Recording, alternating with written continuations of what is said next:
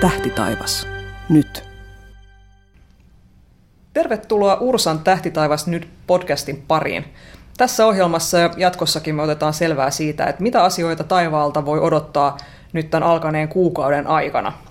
Mä olen Ursan tiedottaja Anne Liljeström ja mulla on täällä jälleen kerran asiantuntijana professori Markku Poutanen. Nyt ollaan jo maaliskuussa 2019. Miltäs näyttää maaliskuinen tähtitaivas? Kyllähän me kevättä kohti mennään.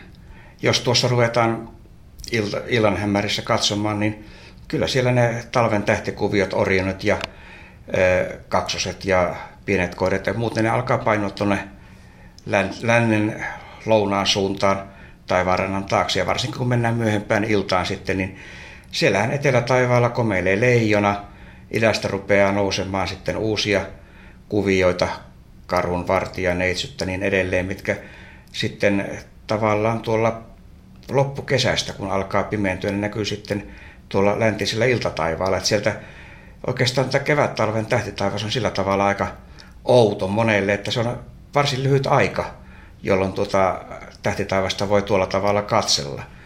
Ja se tietysti johtuu ihan siitä, että nuo illat e, vaalenee niin kovaa kyytiä se tähtitaivas muuttuu kovaa vauhtia. Jos ajattelee syksyn tähtitaivasta, missä tuntuu, että se koko syksyn pysyy suunnilleen samassa asennossa, niin se johtuu yksinkertaisesti siitä, että se pimeys tulee aina muutaman minuutin aikaisemmin kuin edellisenä iltana, ja vaikka tuo tähtitaivas näkyy aina samassa asennossa eh, seuraavana päivänä neljä minuuttia aikaisemmin, niin se luo semmoisen illuusion tästä muuttumattomasta syystaivaasta. Kun taas tullaan tähän kevättalveen, niin se toimii täsmälleen päinvastoin. Eli siellä illat lyhenee sen muutaman minuutin joka ilta ja vastaavasti taas tähtitaivas näkyy aina vähän aikaisemmin samassa asennossa. Ja siitä tulee tämmöinen tunne, että se tavattoman nopeasti muuttuu. Ja jos on tämmöinen lyhytkin pilvisyysjakso ja seuraavan kerran pääsee taas iltataivasta katsomaan, niin sehän on ihan erinäköinen. Maaliskuussa valoisan ajan määrä kasvaa ihan kohisten. Mä kattelin, että Etelä-Suomessa noin seitsemällä minuutilla joka päivä ja Utsjoella peräti yhdeksällä minuutilla, kun ollaan tuossa kevätpäivän tasauksen kieppeillä. Miksi valon määrä lisääntyy niin paljon juuri nyt? No se johtuu juuri siitä, että millä tavalla tuo aurinko tuonne taivaanrannan taakse menee ja, ja miten, miten tämä maan akselin suunta sitten muuttuu suhteessa aurinkoon näistä juuri tulee sitten se, että siinä seisauspäivien tienoilla joulun, joulun ja juhannuksen tienoilla, niin se muutos on kaikkein hitainta juuri tässä tasauspäivien aikana, kun aurinko on, on sitten siinä päivän tasajan yläpuolella suoraan, niin se muutos täältä meiltä nähtynä on kaikkein suurin. Ja mitä pohjoisemmassa mennään, sitä nopeampihan se muutos on. Että kun mennään vielä Suomen pohjoispuolellekin, niin siellä sitten on oikeastaan melkein tämmöinen on-off-tilanne, kun mennään lähemmäs pohjoisnapaa, että siellä ensin aurinko on taivarannan alapuolella ja sitten menee pari viikkoa ja se on vain taivarannan yläpuolella. Alkaa pitkä polaaripäivä. Mikä, mikä kevätpäivän tasaus muuten oikein niin kuin on? Mikä siinä tasaantuu? No siinä tasaantuu se, että yö ja päivä on kaikkialla maapallolla yhtä pitkät. Ja eli aurinko paistaa kohti suoraan päivän tasaajalle – ja kun mennään sitten kesää kohti, niin se aurinko sitten siirtyy tänne pohjoiselle pallonpuoliskolle ja vastaavasti kun oltiin täällä talven puolella, niin se oli siellä eteläisellä pallonpuoliskolla. Eli tavallaan kun maa kiertää aurinkoa, niin me ollaan nyt juuri siinä tilanteessa, että ikään kuin tämä maan pyörimisakseli on kohti suorassa sinne auringon suuntaan vastaan. Nyt kun mennään tuonne kesäsuuntaan, niin tämä pohjoinen pallonpuolisko alkaa enemmän ja enemmän kallistua sitten sinne auringon suuntaan. Eli tässä on nyt kyse siitä, että maapallon pyörimisakseli on vähän kallellaan 23,5 astetta. Ja se akseli osoittaa aina samaan suuntaan taivaalla sillä lailla, että talvisaikaan pohjoinen pallopuolisko on vähän niin kuin kääntynyt poispäin auringosta ja kesäaikaan me ollaan kallistuttu sitä kohti. Kyllä, juuri näin. Eli tämä pyörimisakselin suunta ei muutu. Me voidaan ajatella, että aurinko on sinne keskellä ja maa kiertää sen auringon ympäri niin, että se pyörimisakselin suunta pysyy koko ajan samana. Se osoittaa suunnilleen pohjan tähteen. Se osoittaa, osoittaa tällä hetkellä suunnilleen sinne pohjan tähden suuntaan. Ja nyt jos me kierretään sitä maata siinä radallaan ympäri ja, se akseli on koko ajan samaan suuntaan, silloin se tarkoittaa sitä, että puolen kierroksen kuluttua, jos me tällä hetkellä vaikka pohjoinen pallonpuolisko olisi poispäin auringosta, niin puolen kierroksen kuluttua niin ollaan siinä tilanteessa, että pohjoinen pallonpuolisko, se pyörimisakseli on näyttäkin enemmän sinne auringon suuntaan. Tästä juuri tulee nämä vuoden ajat. Kellojen siirtelystähän koitetaan nyt päästä eroon, mutta ainakin vielä toistaiseksi tänä keväänä joudutaan siirtämään kelloja. Mitäs mieltä muuten oot kesäajasta? No, samaa mieltä kuin olin tuossa yli 30 vuotta sitten. Eli täysin turha keksintö. Perustele vähän. Tämä on, tästä on keskusteltu paljon nimittäin viime Kyllä. aikoina. Mä ajattelin, että voitaisiin vähän näin ainakin niin kuin tähtitieteilijän tai tähtiharrastajan näkökulmasta tässä on jotain pointteja. Joo, se oikeastaan, tässä on, tämä on tavallaan tämmöinen näennäinen huijaus, jossa – kelloja siirtämällä sitten työaikaa, työaikaa muutetaan. Yhtä lailla voidaan sanoa, että jos halutaan niitä valoisia iltoja, niin mennään tuntia aikaisemmin töihin ja tullaan tuntia aikaisemmin pois. Sehän on ihan sama kuin, että siirretään kello kesäaikaan. Eli eihän, eihän siinä niin kuin luonnossa mikään muutu. Kaikki on niin kuin ennenkin, se on ainoastaan tämä meidän kello, joka on siirretty ja eihän me voida sille mitään. Maa on pyöreä, meillä on eri aikavyöhykkeet eri aikoina eri paikoissa aurinko näkyy ja toisessa paikoissa on samaan aikaan taivaanrannan alapuolella. Otettiin me mikä aikavyöhyke tahansa, niin aina jossakin sitten ollaan eri aikavyöhykkeellä. Ja, ja tämä on niin kuin yksi peruste ollut, että esimerkiksi voitaisiin sitten paremmin jotain bisneksiä hoitaa Eurooppaan tai muualle, kun ollaan samalla aikavyöhykkeellä, mutta eihän se toimi. Jossain kuitenkin ollaan eri, eri ajassa. Ja mä olen itse asiassa joskus ehdottanut sitä, että jos tämä kerran pitää olla tasa-arvosta, niin otetaan käyttöönkin tähtiaika. Ja, ja vieläpä niin, että mennään aina koko, maa, koko maapallolla mennään samaan tähtiaikaan, mennään töihin ja tullaan samaan tähtiaikaan pois, jolloin kaikki on yhtä aikaa töissä. Ja vuoden kuluessa tasaantuu niin, että jokainen menee vuorollaan päivällä tai yöllä sitten töihin, kun mennään sillä samalla tähtiään hetkellä. Että eikö tämä ole aika demokraattista? Nyt on ehkä pakko avata vähän sitä, että mikä itse asiassa on tähtiaika. Tähtiaika on se maapallon todellinen pyöräilysaika tähtien suhteen, eli tähtitaivas näkyy aina yhden tähtivuorokauden kuluttua samassa asennossa. Se on 23 tuntia ja 56 minuuttia. Mutta kun nämä meidän kellot käy aurinkoon sidottua aikaa, ja tässä yhdessä tähtivuorokaudessa, kun maa on pyörähtänyt täsmälleen yhden kerran akselinsa ympäri, se onkin ehtinyt kulkea pikkasen matkaa radallaan auringon ympäri, eli aurinko ei vielä näykään ihan samassa suunnassa. Se vaati sen neljä minuuttia enemmän, että aurinko on taas esimerkiksi vaikka etelässä. Ja nyt kun meidän kellot on pantu käymään tätä, tähän aurinkoon sidottua aikaa, niin tämä tähtiaika näyttää edistävän sen neljä minuuttia vuorokaudessa, mikä tekee sitten kaksi tuntia kuukaudessa ja 24 tuntia vuoden aikana. Eli tämä tähtivuorokausi on täsmälleen yksi enemmän sitten Eh, siinä vuoden kuluessa kuin näitä aurinkovuorokausia, mutta tästä johtuu juuri se, että se tähtitaivas näyttää edistävän sen neljä minuuttia vuorokaudesta tähän meidän aurinkokelloon nähden. Ja tämän takia meillä on sitten karkauspäiviä välillä. E, joo, että me saadaan pidettyä sitten suunnilleen kalenterikurissa, kal- kalenterikurissa ja, ja e, maan pyörimisliike, kun se ei ole sitten mikään kokonaisluku mistä, mistään, niin näistä meidän eh, vuorokausista ja vuosista, niin siitä johtuu sitten juuri se, että me joudutaan sitten näitä aurinko- ja tähtivuorokausia justeeraamaan sillä keskenään ja, ja saadaan, saadaan sitten pidettyä nämä kalenterit ja eh, ajanlaskut eh, suunnilleen kuosissa. Hyvä. Kansalaisaloite pystyyn. Koko maailma tähtiaikaa. Siinä on semmoinen hyvä, hyvä, sois, hyvä soundi. Jatketaan nyt näiden taivasjuttujen parissa mitäs meidän maaliskuun planeetoille kuuluu?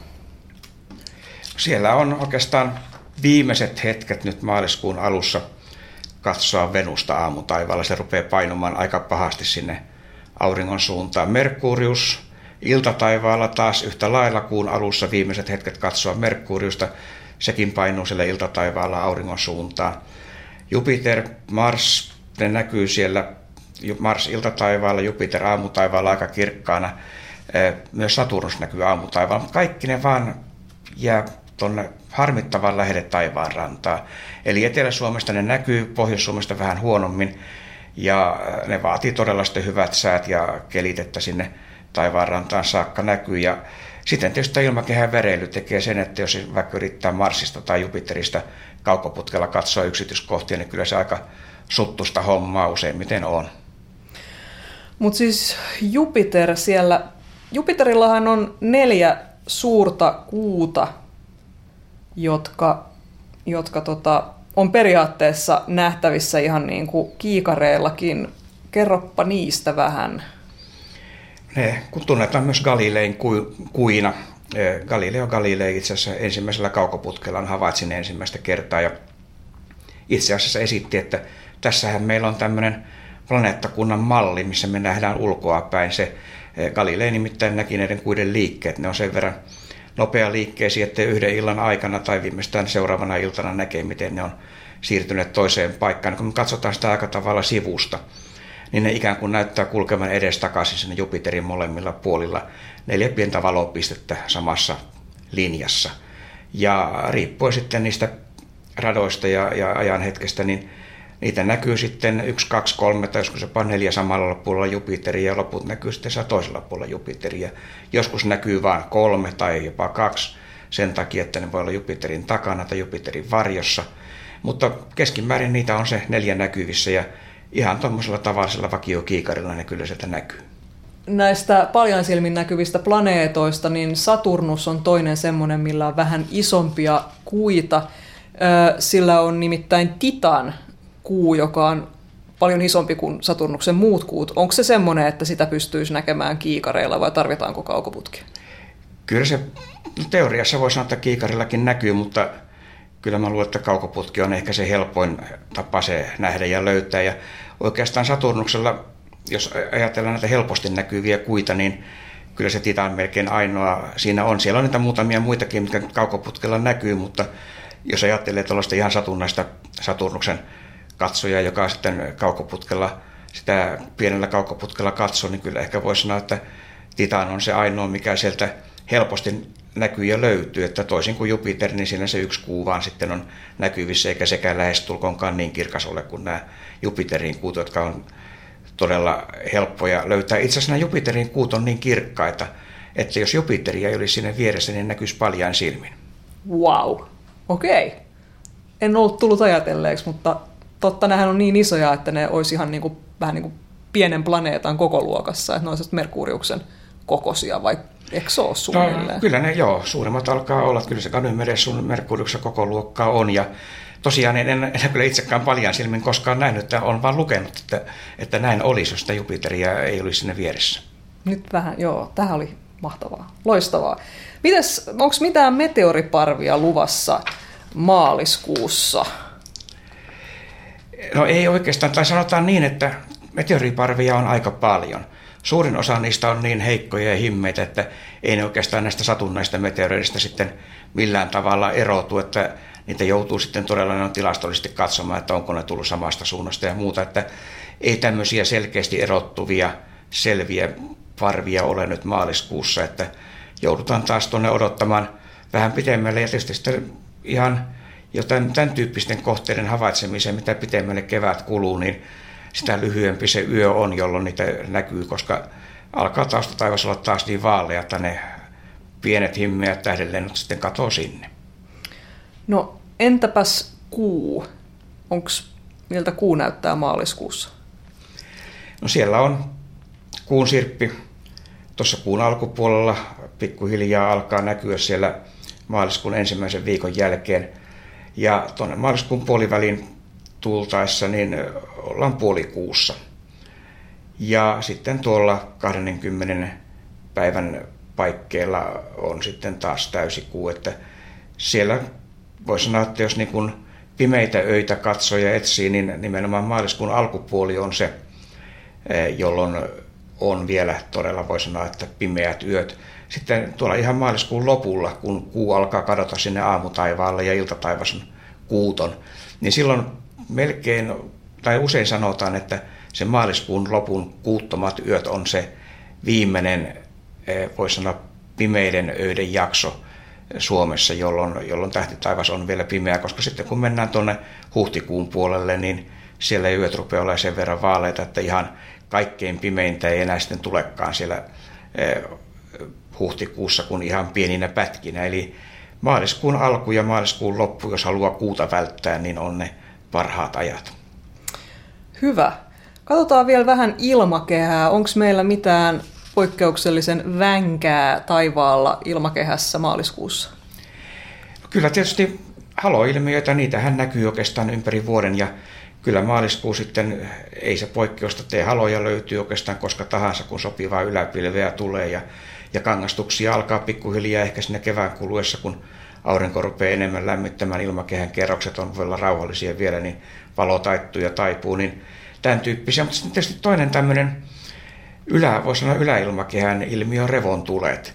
Ja, ja niiden ennustaminen tietysti on vaikeaa, mutta noin tilastollisesti niin nämä kevätpäivän tasauksen tienot on, on tilastollisesti ehkä niitä aikoja, jolloin niitä revontulia jostain syystä näkyy enemmän. Mutta nyt kun ollaan menossa kohti tätä auringon aktiivisuuden hiljasta vaihetta, niin revontulien määräkin vähenee. Että sitä on vaikea sanoa, kuinka paljon niitä näkyy, mutta kannattaa katsoa pohjoistaivaalle aina kun illalla ulos menee, että jos siellä revontulia näkyy.